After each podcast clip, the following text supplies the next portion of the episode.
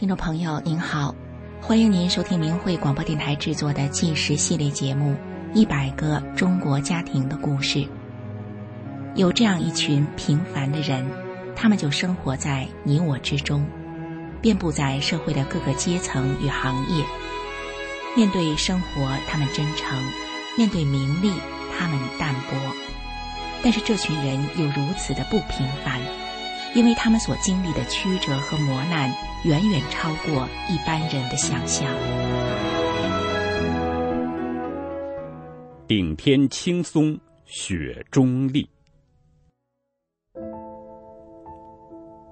三岁的小陈腾，双手紧紧的捂住自己的脸。这一刻，他害怕极了，他屏住了呼吸，希望这一切赶快过去。发生了什么事？幼小的陈腾为什么害怕？原来陈腾的姥姥周春梅又病发了。这时的陈腾姥姥脸色苍白，她的手里握着一支针管，然后姥姥将这支又细又长的针头扎进了自己的身体。一阵折腾后，陈腾姥姥神情依然痛苦。他虚弱无力，瘫软坐在椅子上。三岁的小陈腾此时依然用双手捂着自己的小脸，而泪水却从他那小小的指缝间流了出来。这是怎样的场景？原来陈腾的姥姥一身是病。为了节省医药费，姥姥买了很多针管放在家里。发病时，姥姥就拿起针管自己给自己打针。自陈腾三岁那年，因为爸爸与妈妈离了婚，跟着山东潍坊姥姥家生活的陈腾，每隔一段时间就得经历这个他害怕的历程。也就从那时起，陈腾童年的生活就是在放满针管的屋子里，有一位多病的姥姥，还有因为婚姻不幸而郁郁寡欢的妈妈。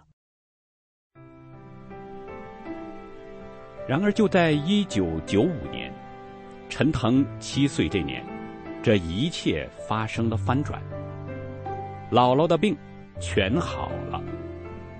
姥姥从此不用自己给自己打针，因为姥姥练了法轮功，姥姥变得健康了。后来，陈腾的妈妈和小姨也开心的领着陈腾一起练功。从此以后，陈腾的生活彻底变化了，不仅家里充满了欢声笑语，原本冷清的家，出现了许多亲朋好友来串门子。他们来找陈腾姥姥谈心事，谈他们在家在单位的委屈。姥姥就用她从大法真善忍认识到的道理，去解开他们的心结。陈腾家因此变得热闹起来了。那时候的陈腾，他放学回到家时，他总不进屋。小陈腾会站在门口，他倚着门边，然后朝着屋里张望。当姥姥发现小陈腾时，姥姥就会朝门口喊声：“腾腾回家啦！”然后陈腾就欢喜的看着笑盈盈的姥姥走到门口来，然后祖孙俩再开心的一起走进屋去。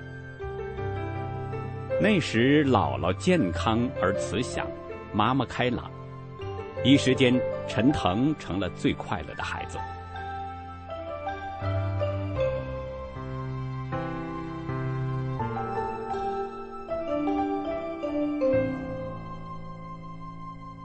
然而四年后，幸福的日子瞬间就变了样。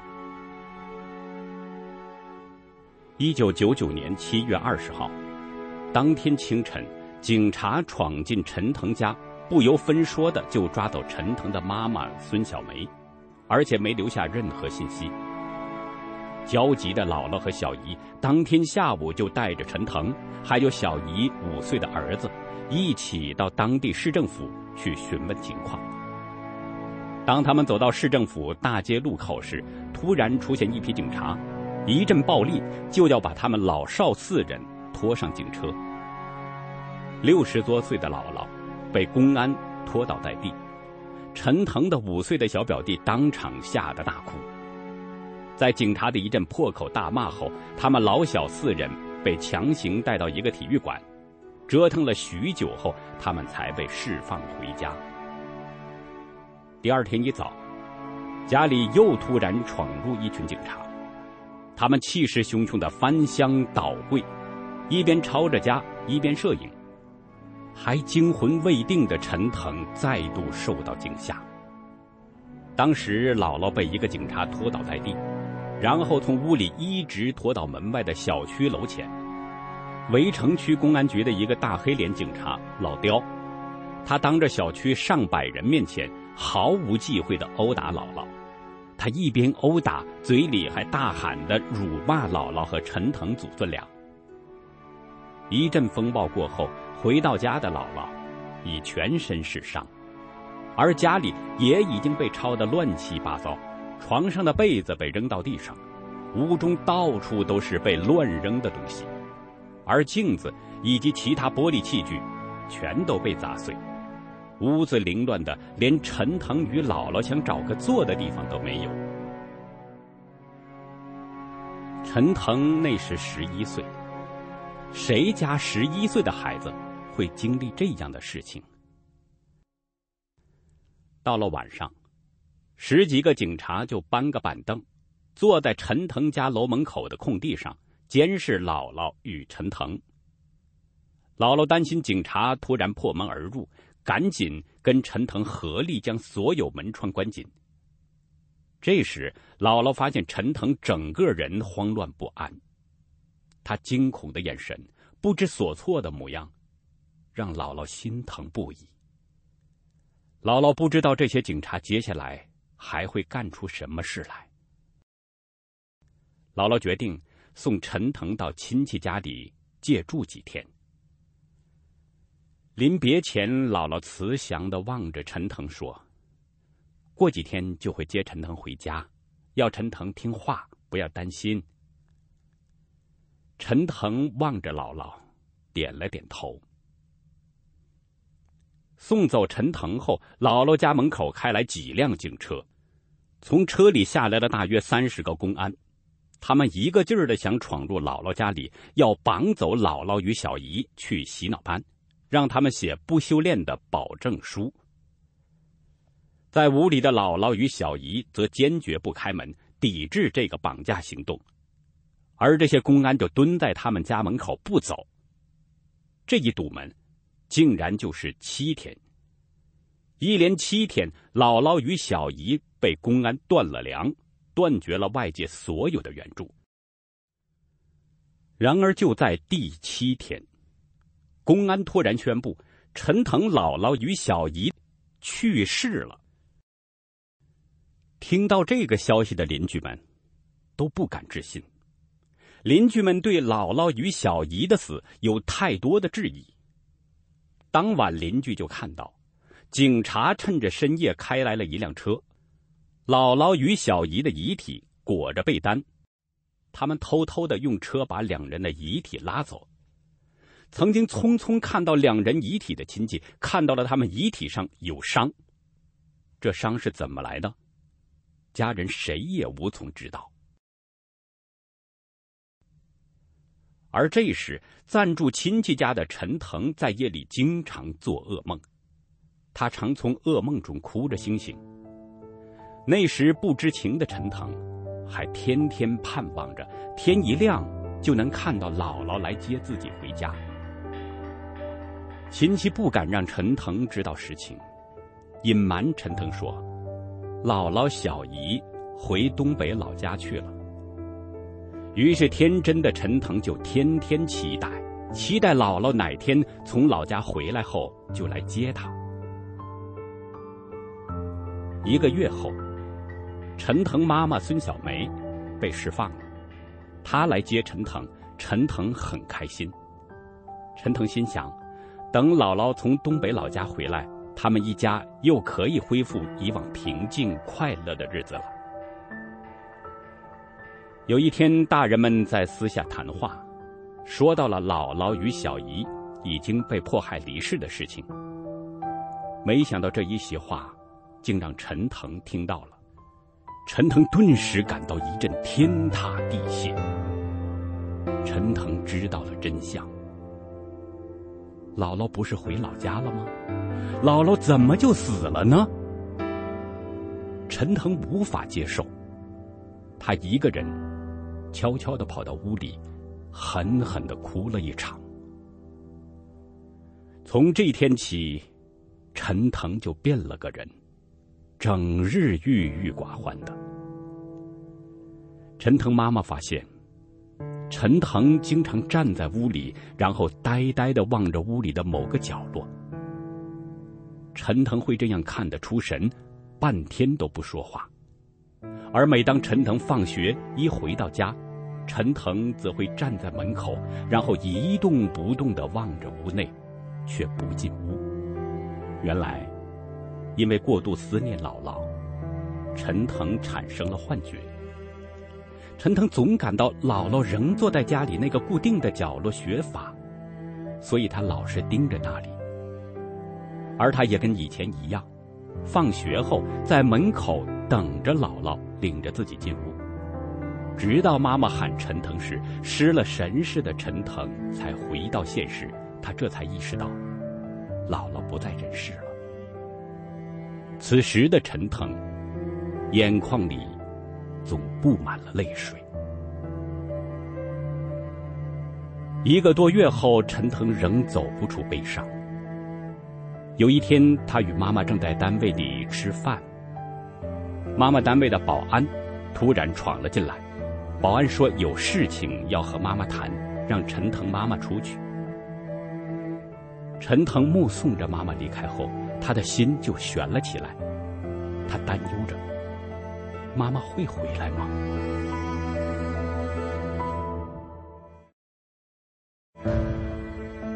时间一分一秒的过去，陈腾越等越焦急。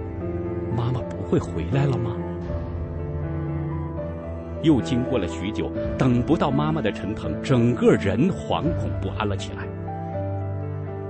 就在这时，妈妈单位的领导走了进来。他对陈腾说：“你妈妈被带走了。”陈腾听了这话，当场跪地，他惊恐的放声大哭：“妈妈会像姥姥一样，永远不再回来了吗？”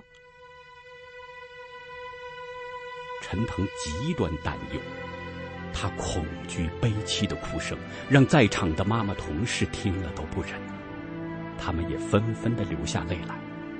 有的阿姨甚至也难过的痛哭失声。陈腾妈妈被抓后，她被关进厂里的一间宿舍。那屋里有两张床，一张是看守睡的，一张是陈腾妈妈睡的。而对面的屋子里还有监视陈腾妈妈的保安。他们不准妈妈关门，到了晚上也不准妈妈关灯。陈腾妈妈每天被十多个人看管着，一天二十四小时不准关门，不准关灯，日日夜夜的，根本没法正常休息。这时，想念妈妈的陈腾，十一岁的他，鼓足了勇气去单位要妈妈。第一天去要，单位不放妈妈；第二天去要。单位还是不放人，陈腾天天去要，后来单位索性就将陈腾跟妈妈关在一起。这时，正值零下十多度的寒冬，陈腾身穿一件薄薄的单衣和一件薄薄的单裤，他也被关入这间整日见不到阳光的屋子里。但是此时的陈腾却开心极了。因为他又可以与妈妈在一起了。这一关就是整整三个月。陈腾与妈妈不曾离开这间屋子，也从没吃过一顿早餐。陈腾不曾添过一件衣裳，一身的单衣单裤也不曾换洗。窗户的玻璃上都结了厚厚的冰花，陈腾被冻得瑟瑟抖。看管陈腾母子的保安都说：“如果把我这样关三个月，我早疯了。”而不愿意离开妈妈一步，十一岁的陈腾将这一切都忍受了下来。这是一九九九年的事儿。二零零零年十月三十一号，这一天，警察再度到陈腾家要绑架陈腾妈妈。妈妈赶紧锁紧大门，警察就在门外恐吓叫嚣，还强行要撬开大门不成。后来警察断了屋里的电，一直闹到深夜。陈腾妈妈日夜守在门口与警察僵持。两天后，陈腾妈妈再一次被抓走。一个月后，陈腾才等到妈妈被放回家。那晚，依偎在妈妈身边睡着的陈腾，他的双手紧紧的抱着妈妈的胳膊不放。然而几天后，陈腾妈妈得知。警察握有了劳教通知，正准备把陈腾妈妈抓进劳教所。那晚，陈腾的眼泪沾湿了枕头，他的双手更是紧紧的抱住妈妈的胳膊。但陈腾告诉自己，宁愿忍受与妈妈分离的痛苦，也比妈妈被警察抓去劳教所好上一千倍。天一亮。为了躲避警察，陈腾妈妈离家了，而陈腾则到一位同修阿姨家里借住，这是妈妈离去前的安排。有一天下了课的陈腾去一间网吧，一个陌生人一路跟着陈腾也进了网吧，这人就坐在陈腾的对面。这时，这人的腰上挂的对讲机哇哇的乱叫了起来。原来，这人是便衣警察。为了抓捕陈腾妈妈，警察开始监视陈腾。警察还多次到陈腾学校，要学校开除陈腾。后来，警察甚至扬言要将陈腾关进少年管教所。陈腾因此被迫辍学了。这是二零零一年的一月。陈腾还只是小学六年级的学生，离开了学校，也离开了阿姨家。有一天夜里，风雪交加，四处游荡的陈腾发现一间废弃的屋子。他进了屋子，坐在废楼梯上。这时，又害怕又孤单的陈腾望着眼前的漆黑，不由得悲从中来。陈腾哭了许久。那晚，陈腾梦见自己回到了熟悉的校园。梦里的陈腾很开心，就在操场上与同学们打球、玩捉迷藏，嬉闹的正开心的瞬间，陈腾却一下子从梦中醒来了。醒来后的陈腾，他脸颊上原本干了的泪痕，再次湿润了起来。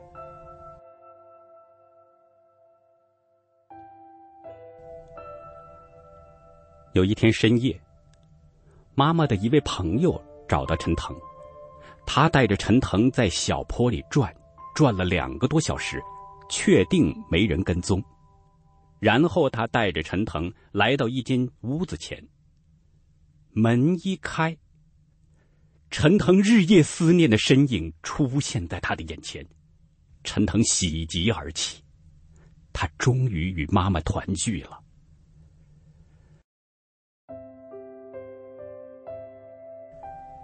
这里是妈妈与其他流离失所的法轮功学员一起临时租来的屋子。这是间空空旷旷、没有任何家具的屋子。屋子里只放着打印机跟计算机，地上铺着几个塑料垫，塑料垫上面放着几张被子，这就是晚上陈腾与妈妈睡觉的地方。妈妈与其他阿姨每天就在屋里小心谨慎地打印法轮功的真相传单、小册子，然后再发放给被蒙蔽、误解法轮功的民众。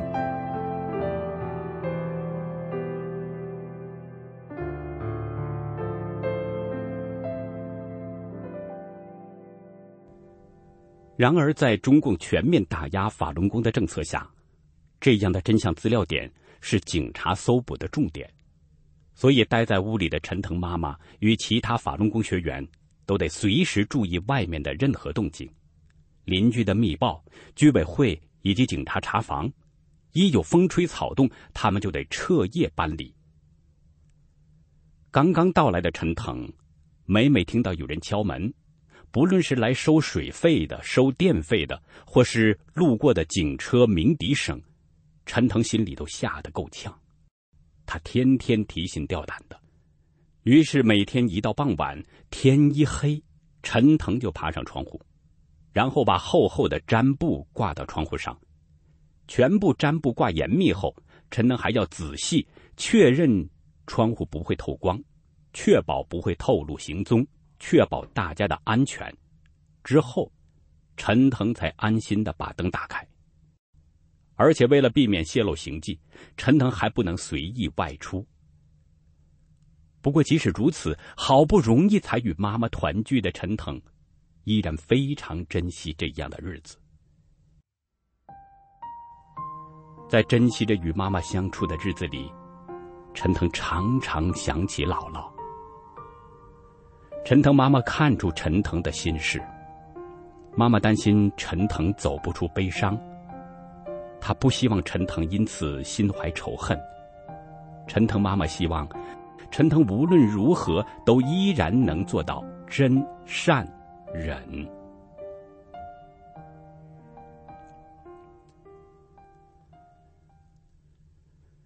在姥姥与小姨莫名离世的那个晚上，陈腾妈妈是被秘密关押在一间屋子里。十点多，进来了一批警察。其中一个警察对陈腾妈妈说：“陈腾姥姥与小姨已经死了，是自杀身亡。”那时，陈腾妈妈一听，她当场就昏了过去。第二天，当地政府立即要强行火化陈腾姥姥与小姨的遗体，陈腾妈妈被带到了火化场，她深受打击，精神处于恍惚状态。但这时还有几个公安紧紧的跟在陈腾妈妈身边，监视她，不准妈妈与赶来的亲戚交谈。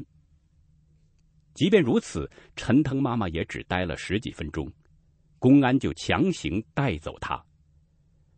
这时火化送别仪式都还没完成，亲戚们要求公安让妈妈参加完整个仪式。公安回答：陈腾妈妈尚在监视居住中。没有任何自由。被带走的陈腾妈妈，后来的一个月内，体重从原来的五十五公斤瘦到三十多公斤，她一下暴瘦了二十公斤。陈腾是偶然知道了妈妈的这段经历，他才知道，从没在自己面前流过泪的妈妈，也曾因为姥姥与小姨的离世。而如此伤痛。那次的秘密关押结束，陈腾妈妈被释放后，有一天，妈妈接到电话，通知她去单位取回姥姥的东西。这时，妈妈听出了电话那头的人就是当初用脚猛踹姥姥的门，逼姥姥写不练法轮功保证书的人。陈腾妈妈当下心就翻腾了起来。同时，眼泪顺着妈妈的脸颊流了下来。然而，此时的陈腾妈妈不断的提醒着自己：信仰真善人，不仇恨任何人；信仰真善人，不仇恨任何人。然后，流着泪的陈腾妈妈，语气平和的在电话里与对方通话。事后，陈腾妈妈告诉朋友说：“即使姥姥与小姨含冤而死，但她从没恨过、怨过任何人。这不是因为她怕什么，而是因为她是个法轮大法修炼者，她以真善忍来要求自己。”妈妈的无怨无恨，渐渐影响着陈腾。有一次，警察就来到他们租屋的楼下，他们仓促搬离。他们还曾被警察跟踪，被迫冒着大雨搬家。为了躲避警察、公安的抓捕，他们住过一个地方又一个地方，四处漂泊。而陈腾每天看着被警察重点追击的妈妈，却总是神情专注的打印资料，从不言苦。妈妈总是从容的、坚强的。陈腾明白了，是真善忍信仰，让妈妈变得如此坚忍与善良，而让更多的人们知道法轮功被迫害的真相，制止这场迫害，是妈妈此刻最大的心愿。于是，正值青春期、活力充沛的陈腾，强忍着自己爱玩的心。他忍受着寂寞，除非必要，陈腾绝不随意外出。最长一次，陈腾就在屋子里整整待了半年。半年，陈腾一步都没有踏出过那个大门，因为此刻的陈腾有了坚韧的力量。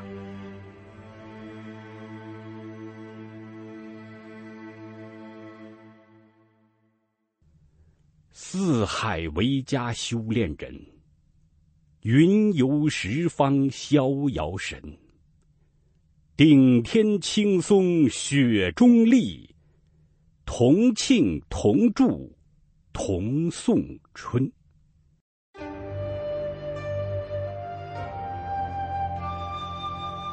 听众朋友，这是一首诗，诗的标题只有一个字。游，云游的游。这是陈腾十三岁时写的诗。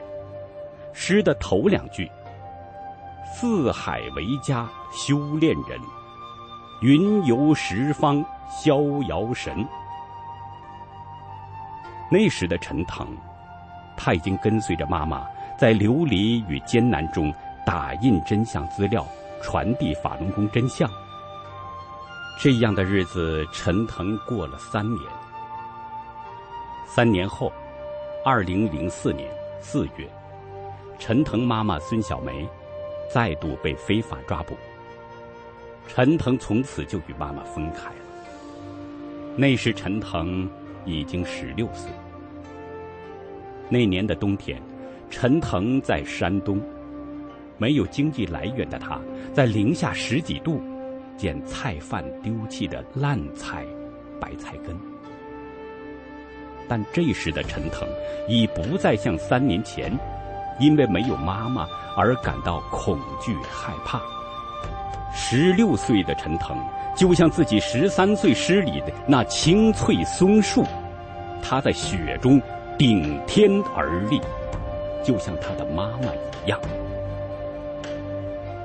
后来，陈腾跟随着其他法轮功学员，过着四处为家的流离生活，持续传递着法轮功真相。陈腾说：“他为能拥有一位坚持真善忍的母亲而感到骄傲。”更后来，陈腾辗转到了美国，而在美国，陈腾也依然讲述着法轮功的真相。